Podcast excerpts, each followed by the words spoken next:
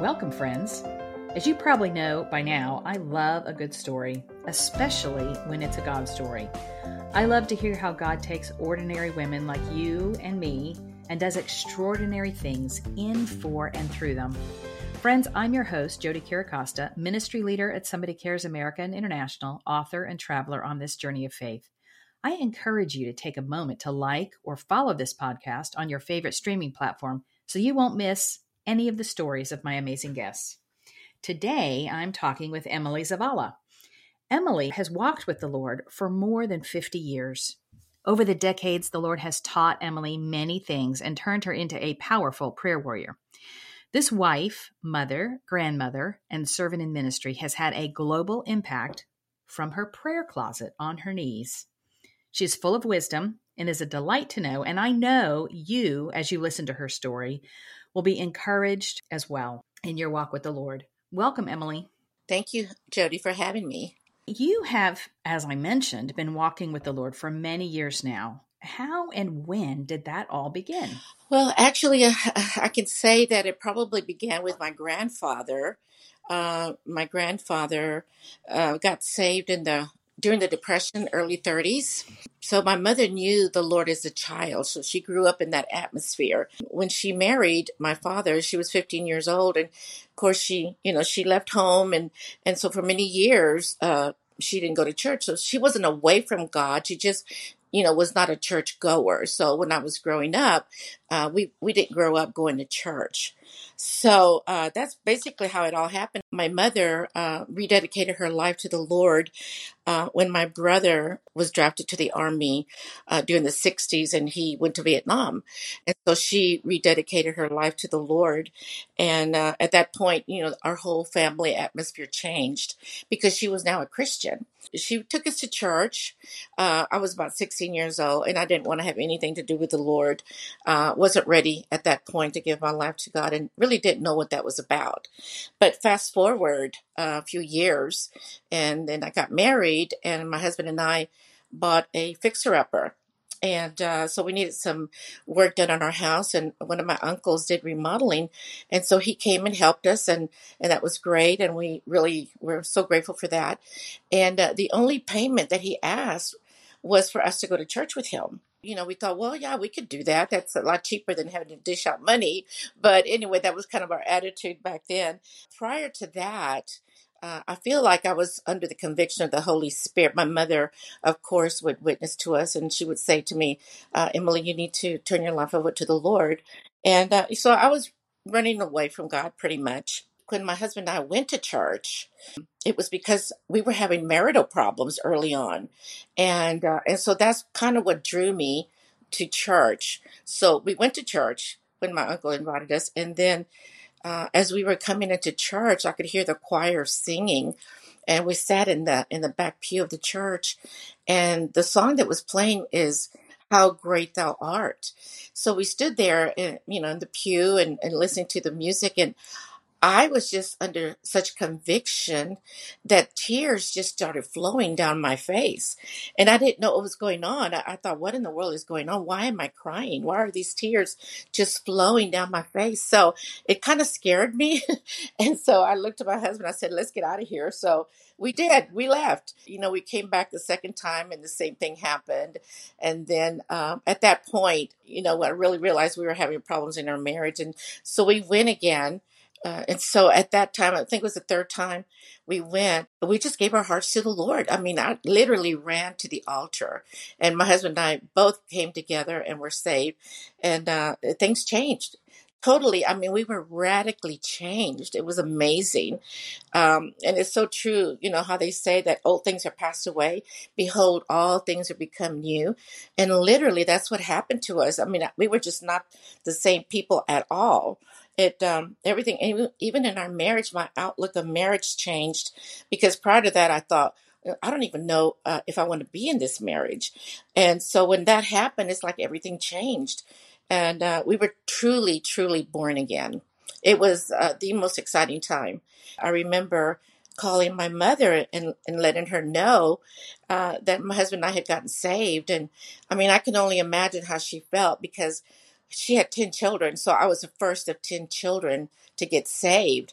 And so her prayers were coming to fruition. And, and so she was so excited and uh, we were both rejoicing. And uh, I remember, you know, going to visit my mom and how we were excited to talk about the Lord, and and all my other siblings would look at me and just kind of didn't want to have anything to do with me, like, oh my goodness, she's saved, and uh, she even looks different. That's how it all began. It was exciting. And you said everything changed. I mean, you know, your interest changed, your conversation changed, the things that, you know, the, the way you spent your time changed. You know, instead of doing other things, we're in church or around people who were there. Um, so you really did see a dramatic change in your lifestyle as well, right? Yes, absolutely. And the Lord was moving in such an incredible way during that time that was the Jesus movement. Mm. So my husband and I were like sponges. Anything that had to do with the Lord, we wanted it. We were so hungry for God. Yeah, all across the country, people were turning their lives over to Jesus. It was a it was a marvelous time. And gosh, when we see what's going on at Asbury and now some of the other colleges, we really pray that that is uh, the beginning of a new move of God like we saw back in the 70s, 70s and 80s. But within that six months of your conversion, many of your siblings and your neighbors and your friends, they also got saved. How did that happen? Yeah, that was very exciting, and and you're right. You know, thinking about the Asbury revival that's going on right now, I'm so excited about it. And uh, if there's a scripture in the Bible that says, um, I forget what scripture it is in Psalms. It said, We were like men that dreamed. You know, we've been praying for revival for 50 mm. years and, and to see another move of God. And so seeing that is so exciting to me because it reminds me back when I got saved and how incredible that was. And you know, people were coming to the Lord. And so uh, I'm just so happy for those young people and what they're experiencing because it is going to be life changing as it was for me. And uh, during that time, as um, we were just happy, we were excited. It was a new life, and and we witnessed to you know, just about anybody that you know we came across. And uh, of course, my siblings. Uh, I remember um, the church that we had gone to where I got saved, that very first week, it was one of these Pentecostal churches that they believe that if you you don't speak in tongues, you're not saved. But I was I received the Holy Spirit and the evidence of speaking in tongues the first week. I mean, I was just on fire. But then I soon realized that wasn't the church for us because it was so legalistic and so many things that they were demands that were putting on us. So we were there maybe a couple of months and there was a short period there that I didn't go to church. We were looking for a church, and then we found this one little church. It's called Oakland Assembly of God. We went through a friend of ours that told us about this church. Uh, we went to visit, and at the time that they were visiting, they were having a revival. And um, this was in January of 73. We were saved uh, August of 1972. And so in January of 73, we found this little church and we started going there and it was amazing. It was just amazing. And the fire of God was there. People were praising God and we're so excited. And as soon as we walked in, there was a couple that greeted us. I remember so well, brother and sister Salinas.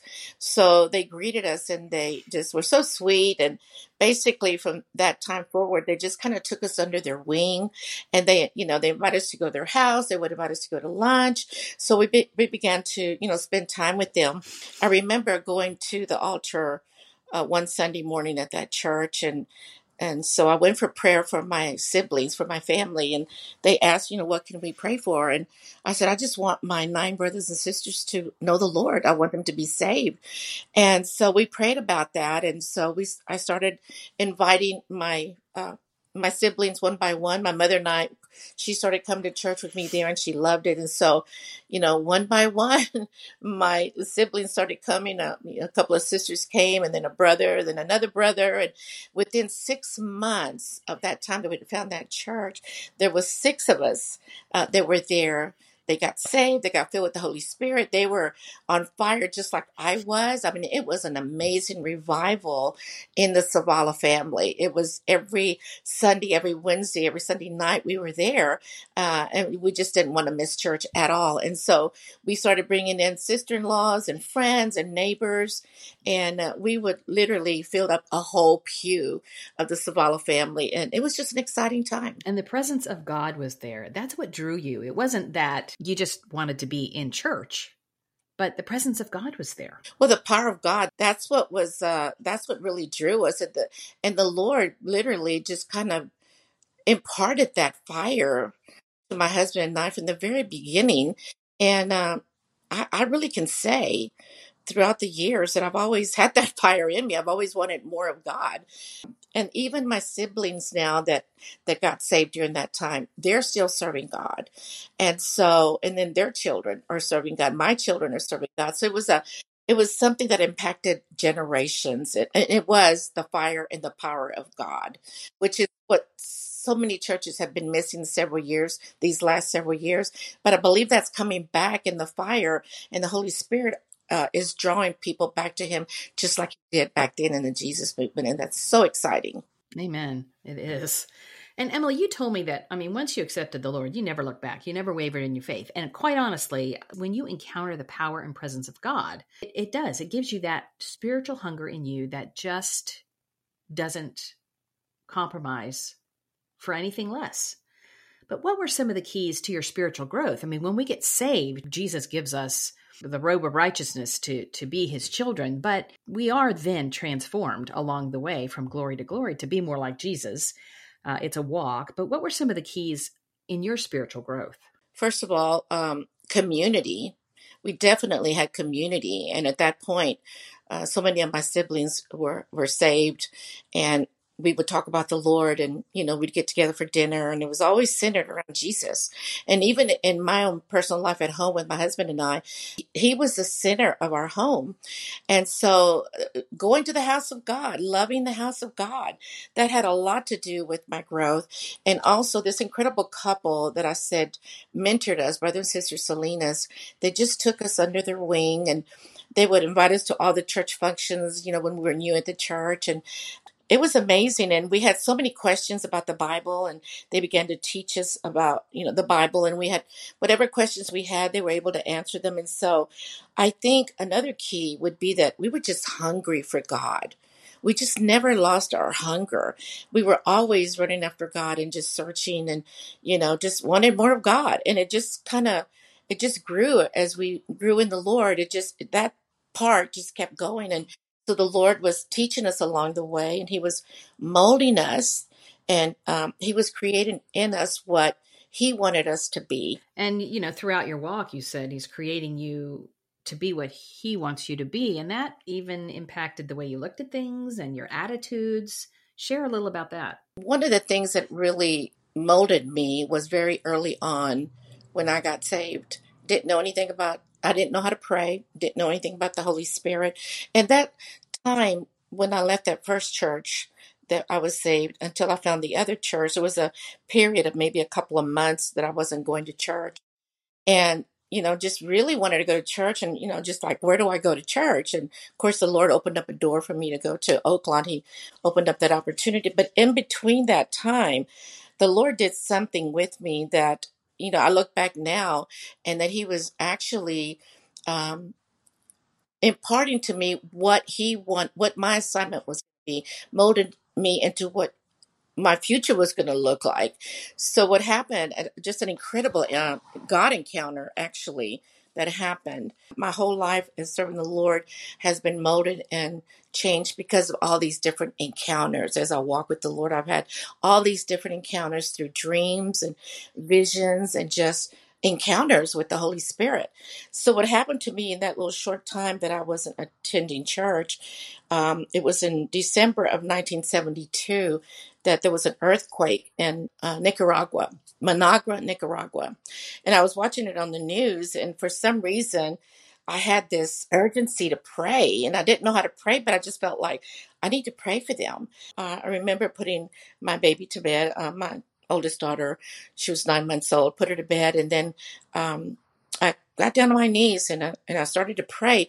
But immediately, what happened was the power of the Holy Spirit just came on me, and I began to speak in tongues that I really couldn't even speak English. I didn't know what was happening but it was just this amazing encounter that the Holy Spirit was actually interceding through me for this country and maybe for people that, that I didn't even know. For three days, Jodie, I spoke in tongues nonstop.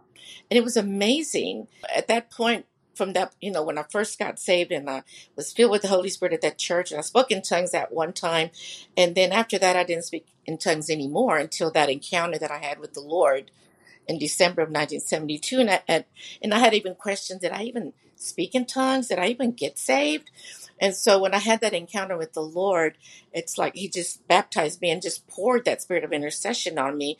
Of course, I didn't know it was intercession, and I didn't tell anybody, and I did tell my my mom, and she said, Emily, that's just the Holy Spirit. So that's all I knew about that.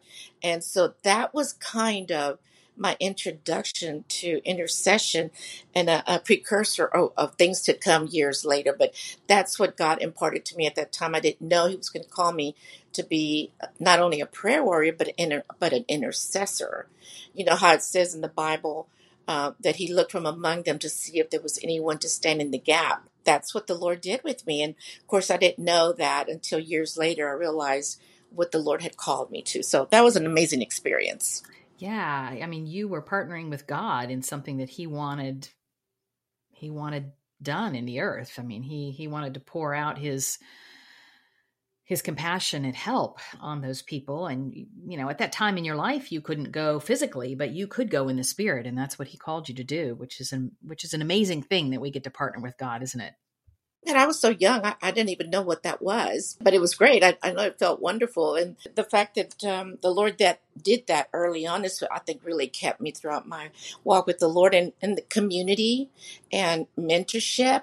You know, back then in those days, we did a, what we call fellowship. You know, after church, we'd go out to eat and we just, fellowship is what we called it. Now we call it community. Uh, and I remember my youngest daughter, Laura, said she would say after church, Well, Mom, are we going to go fellowshipping? And so that's what we call fellowship. So we did a lot of fellowshipping back then. So I think that was another key. Yeah. And you mentioned, you know, your daughters, um, you have two of them uh, now adults, beautiful, beautiful women of God. But how did you pass your faith on to your kids? I mean, I'm sure the community had a lot to do with it, but even in your home, what were some of those things that you did that helped place that love of God in them as well? I think the, the fact that uh, we loved Jesus and it was evident in our home that we loved him, and uh, prayer was a key, and uh, conversation about the Lord. That's what we talked about. We, and even when the girls were little, and um, and they were, you know, come home from school, they would tell me different things that would happen at school. And, you know, we, we would pray about it. And so they would see the Lord answer prayer and just the house of God and very involved in the house of God. My husband and I were Sunday school teachers. We did children's church, we were in the choir, we did bus ministry. So our whole life, Jesus was the center of our life. And this is what my children saw growing up. Uh, they saw a love for the house of God, they saw a love for Jesus. And so it was an exciting time. They would see us be excited, and we couldn't wait to go to the house of God. They learned to love it and they got involved, and they would see us that we were visible doing the things that the Lord called us to do. So it was an example that we lived before them. Yeah, you know, I had a very similar experience. I mean, I grew up in that era as well, and my we got saved around the same time. I was young, um, and watching my parents live out their faith in front of us at home marked me for life. I mean, of course, it was the Holy Spirit working in me, but you know, praying together as a family and seeing God answer our prayers. I mean, you know, God's real when you see that. Absolutely. It's just like the Word of God says, you know, teach your children in the way they should go, or train up your children in the way they should go. And when they're older, they will not depart. So that's what we instilled in them. And it was amazing. And over the years, um, Emily, the Lord has moved you even into new levels of of your prayer life and your understanding of that partnership with God. Share a little bit about that and really what you learned about spiritual warfare, which is a whole nother level of prayer. It is. There is prayer, and then there's intercession, then warfare, spiritual warfare. I knew a little bit about spiritual warfare, but I didn't really grow in spiritual warfare until my youngest daughter uh, turned away from God. And that was a huge surprise to me. That was, I didn't see it coming at all because my, my children were, they loved the Lord. They were uh, great children and they were just sweet little girls and they were always winning these character awards at church and i just really prided myself in in being a good mother and actually probably a little bit too much. I think there was a prideful part of me that I thought, you know, kind of patted myself on the back like "I- I'm such a good mother. And I was, I was a good mother. But when my daughter turned away from the Lord, it was just such a shock to me that it literally, it happened overnight. Like I said, I didn't see it coming. And then at that point, uh, I remember asking the Lord, Lord, what in the world happened? Why did this happen? How did this happen? And so the Lord, you know, began at that point, uh, I began to walk a journey of doing spiritual warfare. I had not, you know, been engaged in spiritual warfare like I engaged for two years during that time. And so when I asked the Lord, what in the world happened? What is, how did this happen? And the Lord took me to a scripture in, um, I think it's Luke, where it says, where a man was sowing seed while he was asleep the enemy came in and planted bad seeds. When the seeds started growing and and the sower saw these weeds, he thought, how did these weeds happen? How did this come about? And that's kind of like what happened with me when I asked the Lord, how did this happen? He began to show me some of the things that I needed to war over. And so that was a whole new experience. And I didn't read books on that. I just did, didn't know anything about warfare. But he literally began to show me and teach me how to do warfare step by step, which was amazing. So the first thing he showed me is about generational curses. So he began to show me how to do that, how to break generational curses. So I began to call out those curses that I felt like were on my side of the family and my husband's side of the family. So that's kind of how I began. And what did you do? I mean, you called them out, but what did you do about those curses? I mean, did you break them in some way? Did you repent for something? I mean, when you say you called them out, what does what does that mean, Emily? I mean, a lot of a lot of people listening might want to do the same thing, but they are not quite sure what you mean by that. Well, my husband and I began to do warfare together. And so we began to talk about it and, you know, what are the things that we need to maybe some of the generational curses that are are in our, our family on both sides. And so you know we began to you know recognize what those were and then we prayed together and we you know came against those curses and and just closed the door on them. And, and that particular well one of them which was a huge one and on my husband's side of the family um, they dealt a lot in witchcraft literal witchcraft witchcraft is very Mm. embedded into the Hispanic community. It's in the culture, even a little bit on our side of the family. But, you know, it was heavy on his side of the family. So, of course, that's one generational curse that we broke. I mean, we just utterly broke it together and, you know, pleaded the blood of Jesus over that. And we had learned a little bit, a little bit about warfare, but just actually didn't put it to practice until that particular time. Yeah, and scripture says Jesus became the curse for us so that we didn't have to live under the curse. So when we put those things under the blood of Jesus, we can be sure that those those things are broken. Absolutely. And then he began to show me about things in my own life, my personal life, that I didn't know was there. And one of them was pride. One of the things um, that the Lord showed me is that, and I called it being a rebellious wife or a wife that manipulates her husband. My husband thought I was great, you know, and all that, but the Lord showed me that. And I went to him and I said, honey, the Lord showed me that I have been a rebellious wife and I need to repent. So I repented before him and I asked him to forgive me. And uh, he said, Oh, you haven't done anything. No, you're fine. I said, No, I knew better. I knew better. My husband was such a good man.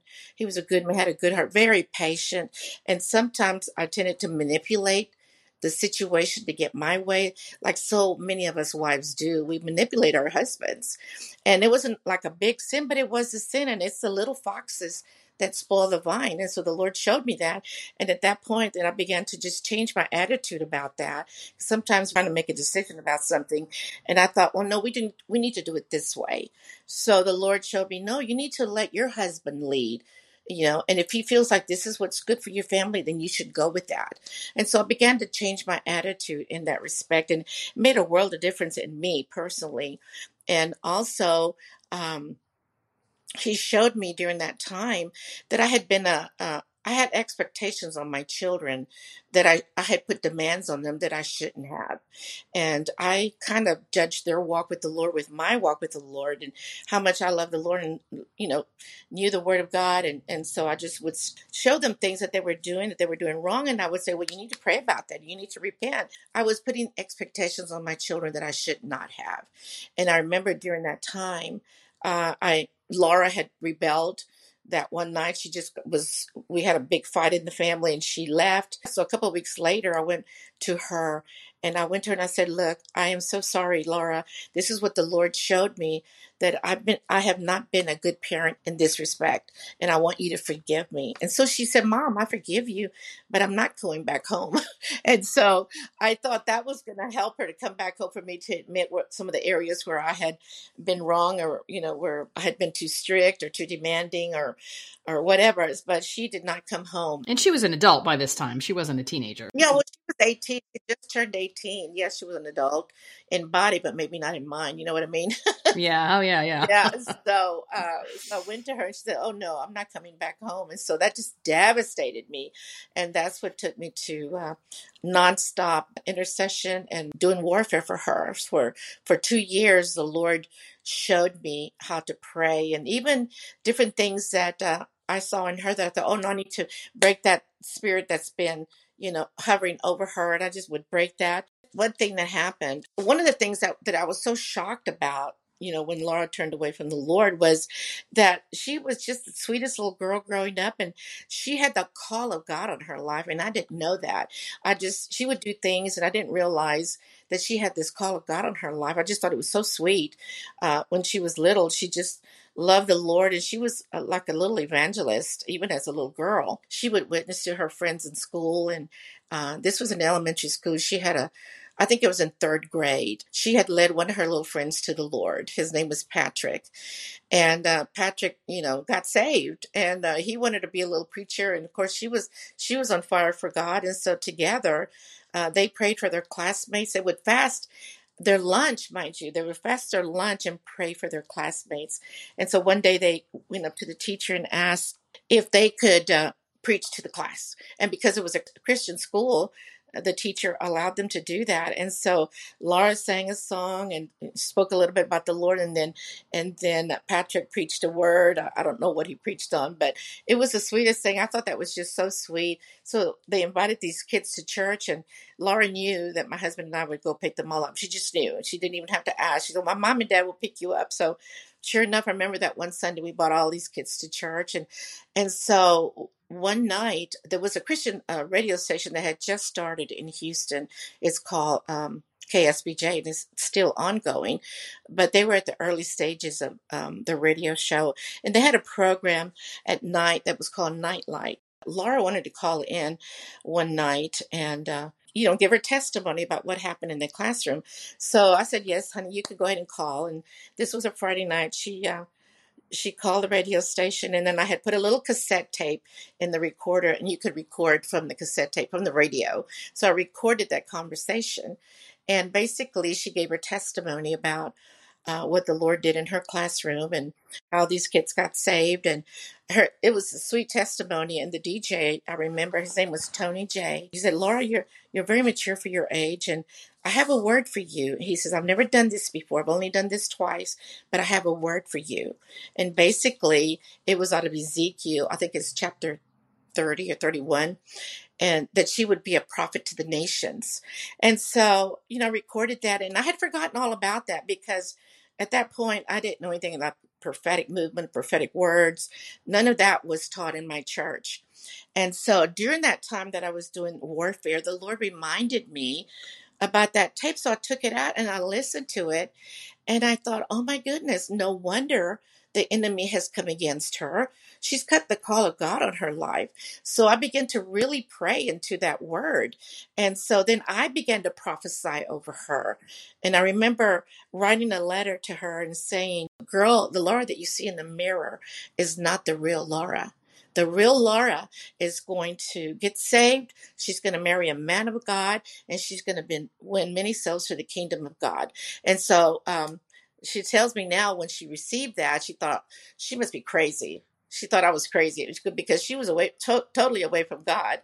And so, but that's the word of the Lord that He gave me, and I stood on that, and I didn't, I didn't um, veer from that at all. And so that's exactly what's happened. She's has an amazing life right now. She's married to a, a wonderful man of God, worship leader. She's gone to the nations. She's prophesied. It's just amazing. So it's just really important if parents have a vision for their children that they write it down, just like it says in um, Habakkuk. Says, write the vision and make it plain. And this is God's vision. This is God's vision. Yeah. Yeah, because you had your own ideas of what your kids were doing, but when you had God's vision, that's what had power behind it. Yes, absolutely. And that's that's what I knew that the Lord was doing in her life. It just was so clear to me. It was just amazing. It took two years of warfare and uh, toward the end of that two years, what my husband and I did. Of course, he taught me so much during that time. It's amazing. I could literally write a book about that. Toward the end of the two years of intercession and warfare that I did, my husband and I decided to go off for three days.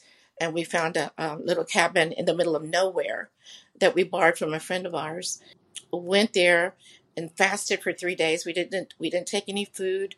We just took herbal teas and you know had the Word of God, and we fasted for three days read the Word of God. It was amazing. And shortly after that, Laura came back to the Lord just as quickly as she was away from God. She that that quickly she returned to the Lord, almost as if none of that had ever happened. And she came back even stronger than she was right before that. It was just amazing. It's such a beautiful God story. Mm, that is a God story. And that God story really birthed a new desire in your heart to pray for prodigals for other people. Share a little bit about that because I know that in our staff prayer times, when you were on staff at, at Somebody Cares, we prayed uh, for many of them. And I know that wasn't the beginning of that heart for you. So share a little bit about that. When that happened at the beginning, uh, when I was just shocked about it, I was literally depressed for about three days.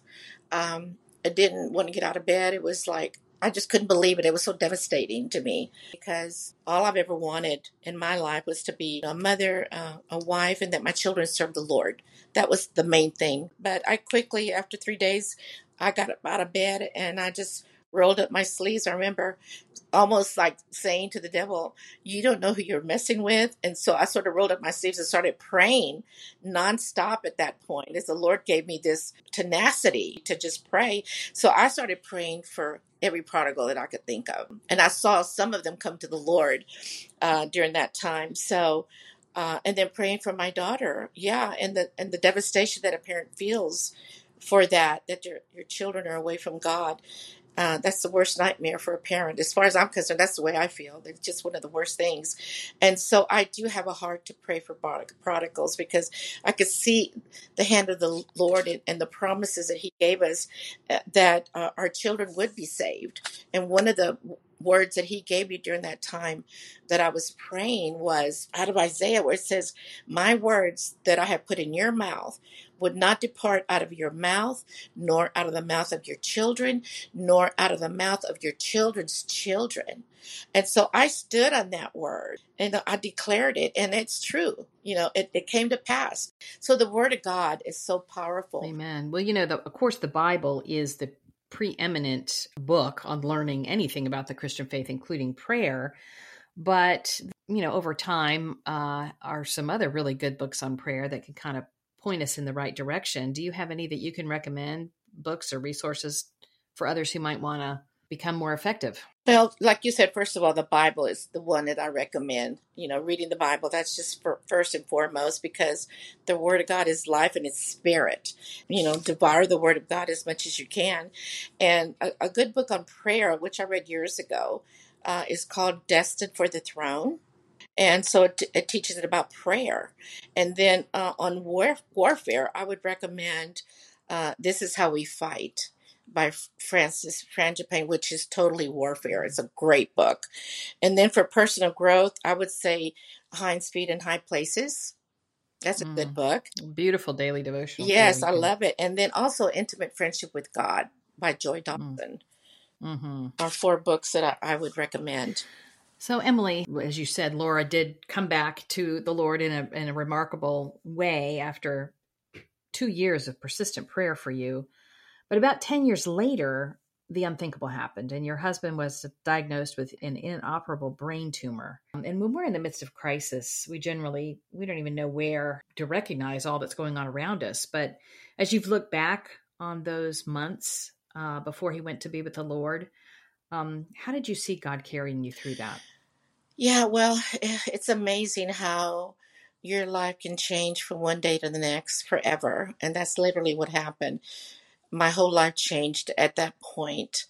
You know, he uh, uh, had a, had a, a seizure one night, and I thought it was a heart attack. And uh, but uh, he had a seizure. I called the ambulance, and they came, and so went to the hospital and um, ran some tests, and then I was given the devastating news that he had a brain tumor.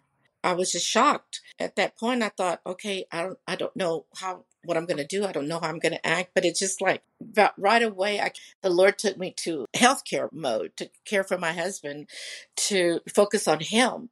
And so at that point, I just focused on him and how I was going to take care of him for nine months. I remember they had had gone to the hospital. They did a biopsy, and the biopsy came that it was just inoperable, and there was no nothing they could do. The chemo wouldn't even help, and they did some um, radiation. Um, and the doctors, you know, when we went back two weeks later after the hospital, we went back for the uh, results and he asked the doctor well doc how, how long do i have? And the doctor said nine months. And so he said okay. So he was such a brave man. The doctor told me exactly what to expect and you know the next nine months and how it was going to happen. And sure enough it happened just like that. So for nine months you know i took care of my husband and my daughter Laura was at the time, like I said, she was just traveling all over the world. God was using her using her mightily. And she was working for ministry in Norway at the time. And so I called her and told her what happened. So she made a beeline back home, helped to take care of him, helped me for nine months to take care of her dad. You know, it's really something uh, how that during that time, when I had done so much intercession uh, for so many things that the Lord had me pray about nations and people. And during that time, it's just almost like that kind of stopped. And I was in, you know, giving care mode just to give you know care to my husband so it was funny how that didn't happen i thought lord all this intercession that i've done and so here the spirit of intercession is not stirring in me for for myself and for my husband but um, but the lord showed me that he was carrying me he really showed me so clear that poem about the footprints how you know the person only saw one pair of footprints and because that that was when the Lord was carrying them. So the Lord literally carried us during that time. And mm-hmm. so I know other people were praying for us and so we made it through that time and my husband passed away in May of 2003. The Lord gave me the strength to take care of him and didn't fall apart at all during the whole time I was taking care of him. But after he passed away, it was just like I sat down after the funeral and I and I realized what in the world did I just go through? So the Lord began to show me what I had just been through and he told me, Emily, I'm going to bring you into a time of peace. When I was sitting there on the couch looking at the picture window, very lonely right after my husband died, just so lonely and feeling sorry for myself and depressed. And um, the Lord said to me, Emily, I'm in the loneliness. And uh, he's just began this conversation with me. And I sort of tilted my head, like, what? And he said, I'm in the loneliness. And he immediately began to put a song, um, remind me about a song that Michael W. Smith wrote that's called um, Above All, I think. It, it says, um, some of the lyrics are, um, crucified, abandoned, and alone. He took the fall and thought of me above all. And then it says, crucified, abandoned, and alone. Uh, he took the fall and thought of me above all. And so I remember those words. And I said, Lord, you were you do know what loneliness is because you were hanging there on the cross. You were all alone. Even the father had to turn his eyes away from you because you had all the sin our sin on you that you carried on the cross. And then he said to me emily do you remember that plant? And of course, through the years, as long as I've been in that house, I'd had many, many, many plants. But I knew exactly that the Lord was talking to me about that corn plant that I'd had years before that we had put in the patio. And at that time, when he, he spoke that to me, that plant had been gone, long gone years ago. But it's funny that I knew exactly what plant he was talking about. And he said, Emily, there is a fragrance that I want to emanate out of your life that only comes through the dark times. And so at that point, you know, I, I said to myself, I can feel sorry for myself, or I can dive into this season of mourning and walk through my season of mourning with the Lord. And so the Lord began to show me, Emily, this is your season of mourning. You know it says there's a, a time to uh, be born, time to die, time to rejoice, and and so and then there's a time to mourn. And so I recognized that this was my time to mourn and that I had to do it with the Holy Spirit. And so I invited the Holy Spirit to come in to help me mourn and to comfort me and he did. And there was times where you know talk to uh, talk think about my husband and pray his love song to me that he that he had that i would play it over and over and i would cry. And and it was just i just dove myself into the season of mourning and dealt with it you know with everything i had. And it was painful but it was good at the same time. After you know, I gave myself a whole year to do that and uh, he carried me through that. It was amazing. And that that one encounter with the lord just really helped me to recognize that i was in the season of mourning and that i was to you know uh, not put it on the back burner not deal with it but deal with it with yeah. the lord. Go go through it with the lord. And it was just it was amazing. It really was. Well, you know, friends, there are widows and orphans all over the world who are in very difficult circumstances, like now in Turkey and Syria due to the horrific earthquake. Many have special needs that we as a company of women, we can meet together. Would you consider joining us with a special gift to help? Just go to hergodstory.org and click on the widow and orphan tab at the top of the page. Emily, you mentioned, you know, your your grief and your sorrow and during those times, we can feel like God's done with us, but he wasn't done with you, was he? He placed you in a new role, in a new ministry, given you new ministry opportunities. So what happened? Tell us a little about the things you saw God doing. It was that was an amazing time, like I said, and and wanted to mention one thing about that uh, that plant. Um, that when I start, I, well, actually, what happened? I had gone to work I'd gone, I had found a job uh, at a church near um, my home, and I thought it's time for me to go to work. So I, I, found this job, and I was there for about a year, and then they let me go. And then um, my friend Doug Stringer heard about it, and he said, "Emily, I want you to come work for me." And uh, um, so, and I, I, thought, "Oh my goodness!" And he, I said, "No, Doug, you don't have to do that." He said, "No." He said, "Just bring your resume next week, and uh, we'll talk about it." So that was on a Thursday, and that weekend, um, uh, Hurricane Katrina hit, and it was devastating.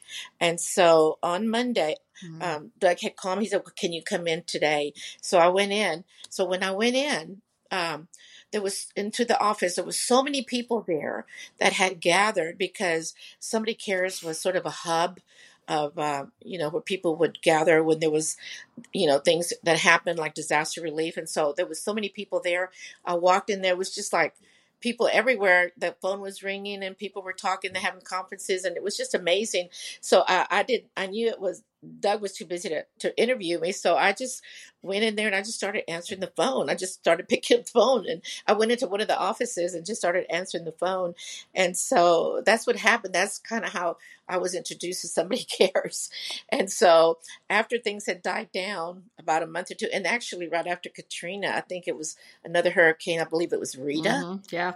It was so it was back to back. So it was nonstop at Somebody Cares. And so I got involved in this disaster relief. That was part of what they did. They did so many things, but part of it was disaster relief. And so after about two or three months of that, Doug finally sat down and talked to me about what I would be doing there. So so what he did, he just kind of put me at the front uh, desk as a receptionist and and that was amazing because that was a whole new experience for me because prior to that I had pretty much been a housewife and a mother, which I enjoyed doing. So I had no big work experience other than that one year that I worked for that church, also as a receptionist. And so, so anyway, uh, he put me there at the front desk, and I was a receptionist, and and uh, it was wonderful being there, working for Doug, and Um, he was a friend, but also he was just a big leader in, in the city. He was well known all over the world. And to be able to be a part of this ministry, it just opened up a whole new life for me. And you were so valuable as people came in uh, looking for assistance. You were the first beautiful face they saw, and with such compassionate, which was a whole new area of ministry that you hadn't had before. That's right. I, I was plunged into ministry, which was amazing, and and just working for Doug. Doug was such a good man, and I think Doug's heart wasn't so much concerned about what my skills were, which weren't very many, but he was concerned that he was fulfilling the word of God to help the widow. That really was his heart, and I didn't know it at the time, but that was his heart for hiring me. And so, because he really wanted to help the widow, my whole life changed. I met so many incredible people in ministry, pastors from all over the city.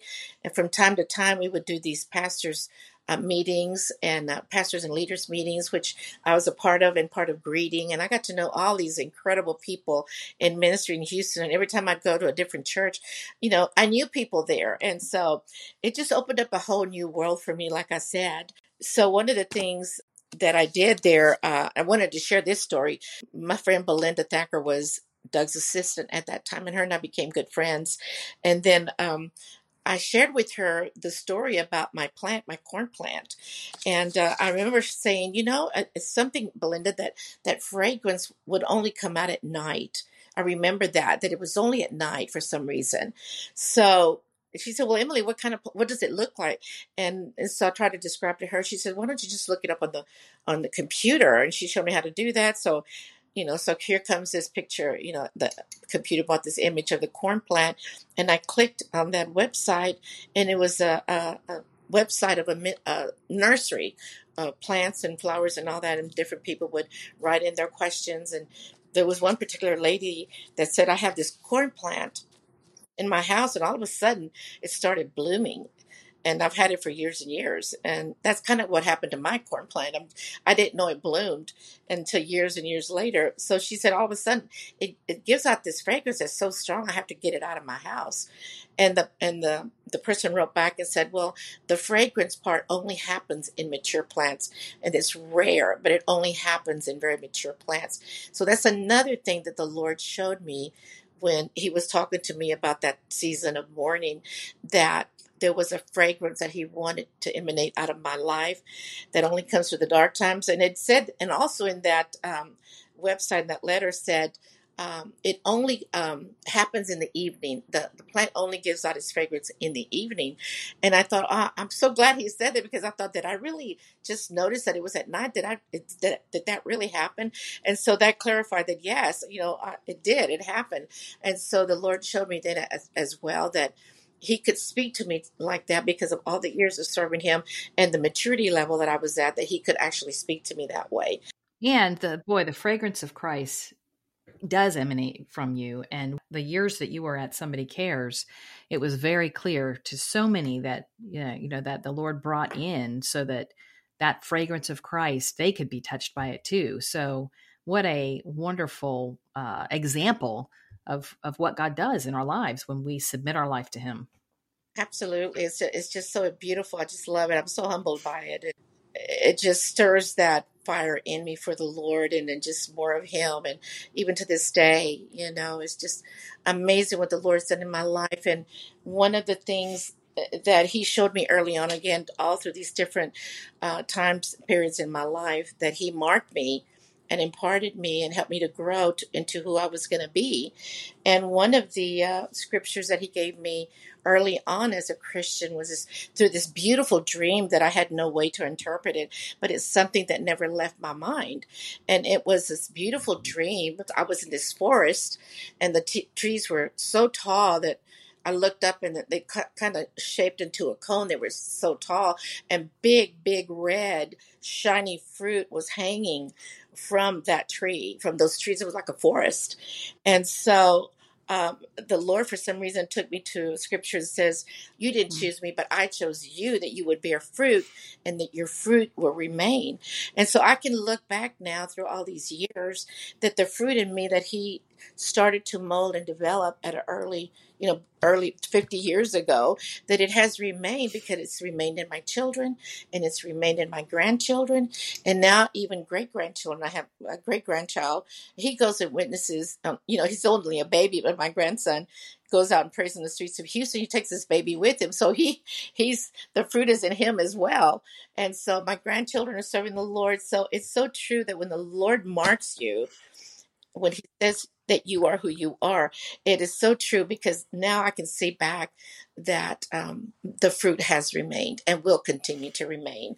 Um, but you know, going back to working at uh, with Doug Stringer, Somebody Cares, one of my uh, jobs when I started working there is to proofread uh, the books that he would write. And so Belinda had me proofread the book that he was writing at that time, which is called Who's Your Daddy Now? And in that book, he wrote a little segment about my daughter and how she was, you know, Doug was like a spiritual father to her and helped her and mentored her in so many ways, even even helped to finance some of her ministry trips. It was amazing during that time, you know, he was uh, writing a kind of little segment about her and how her father had passed away, and that before her father passed away, he had asked Doug to watch over us. Well, I didn't know that at the time. I had no idea. And so when I was proofreading that book and I saw that that's what uh, was written in there, I just like, oh my goodness. And I went to Doug and I said, Doug, please don't feel obligated to do any of that. I said, because my husband, where the tumor was, you know, sometimes, you know, he, it just wasn't, he wasn't in his right mind. So, and I explained that to him and he said, no, Emily, I knew it was God. And so I love how Doug, you know, had me come there and, and just to be under his covering it was such a gift to me because you know after you lose your husband and you know your whole world changes and you I'm thinking, what am I going to do now? And the Lord was so sweet to place me in that ministry, not because of any skill that I have, but because of a man of God that decided to, you know, live out the word of God. This is to take care of the widows. And he, he literally took care of me, not, you know, financial or anything, although, you know, of course I get paid for working there, but just to be under that covering. And I can truthfully say that the trajectory of my life would have been totally different after my husband passed away had I not worked there at Somebody Cares. So that marked me uh, and that, and and just who I am today. And to this day, Doug's a good friend, and he's family to me, and all my family Somebody Cares. So God had so much more for me that I didn't know about after my husband passed away. And where does God have you now? Well, after, you know, being there at Somebody Cares for 15 years, which was an amazing season in my life. My children live in the Dallas area and they're all in ministry. And so I thought, well, it's time, you know, for me to sell my house and move. So I moved here to be close to my family. At my age, I need to be closer to family, just to be there for them. And I'm continuing to do to intercede for my family. And I say to people, pray for your family, pray for your children, and don't don't stop praying because nobody prays for your children like you do. And mm. so one of my main uh, callings in life is to pray for my children because they're all in ministry. And we know that mm. people in ministry, you know, all the attacks come against people in ministry in so many different ways. And so I, I pray for them. That's, uh, a job that I pray, pray for them every day, pray for the ones that God gives me to pray for, intercede for situations. I'm still praying for the nations. I'm still praying for revival now more than ever. And, and I'm so um, happy and excited to see the Asbury uh, revival. And I know that's just a precursor of what is to come. I believe that's going to even grow. And, um, and, and I'm excited about that. So I'm doing a lot of you know, praying for, you know, revival and praying for you know, the church and praying for my family and, and, and just being available to the Lord in any way that he wants to use me in prayer and intercession. Amen. So I love to ask my guests, Emily, if there's a woman or women in the Bible that have inspired or encouraged or taught you something. What about you? Is there one that comes to mind? There's so many. Um, I mean, I think we can relate to every woman in the Bible at some point or another in our walk with the Lord. Um, but like at this point, at you know, you know, at my seventies and almost my late seventies now, um, I'm available for the Lord if He wants me to intercede for whatever. Just like Anna, Anna was in the Bible. She loved in the Bible. She loved the house of God, and so she dedicated her life to prayer. And that's that's what I want to do. That's what I'm doing, and to pray for my children, um, so that I can relate to Anna right now. And also, I love the story of Hannah when she would go year after year to the temple and pray uh, for a child. And just like I would go to the Lord, you know, over uh, again and again in prayer for my my daughter that was away from the Lord. And so one particular time that she was praying, which um, she, yeah, I think it was um, Eli, I think it was the priest Eli, would see her, and then she was she was trembling and she was shaking, and and he thought she must be drunk. But I know that it was intercession. She was doing mm. intercession, and I know that at that time the Lord spoke to her and said, you know, He was going to answer her prayers because she she got up and she, you know she felt better and she you know felt joy and so the lord did answer her prayer and so i can relate to to Hannah in the persistent prayer of intercession and how she saw her prayers come to fruition concerning her um, her child, Amen. wanting a child.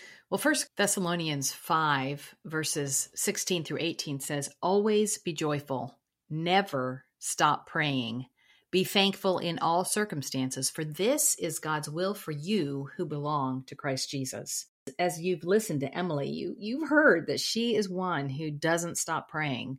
Uh, she goes to the Lord with thanksgiving, uh, with joy, uh, knowing that He is her heavenly Father and cares for her needs. And He's doing the same for you. He wants to do the same for you.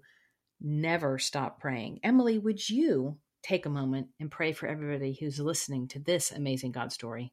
Heavenly Father, we just uh, I just want to say I love you so much, Lord. I'm so grateful for this opportunity to share my testimony, God. And I pray that you would open uh, doors in ways that people out there that are listening to my voice will be able to share their testimony because your word says they overcame by the blood of the lamb and the word of their testimony and how powerful it is and just as i have a story that you know kind of behind the scenes when nobody really knows but you know my story you've molded me and I ask that you mold them, Lord, and that you reveal to them what their story is what their assignment is, what their position in the church of God is.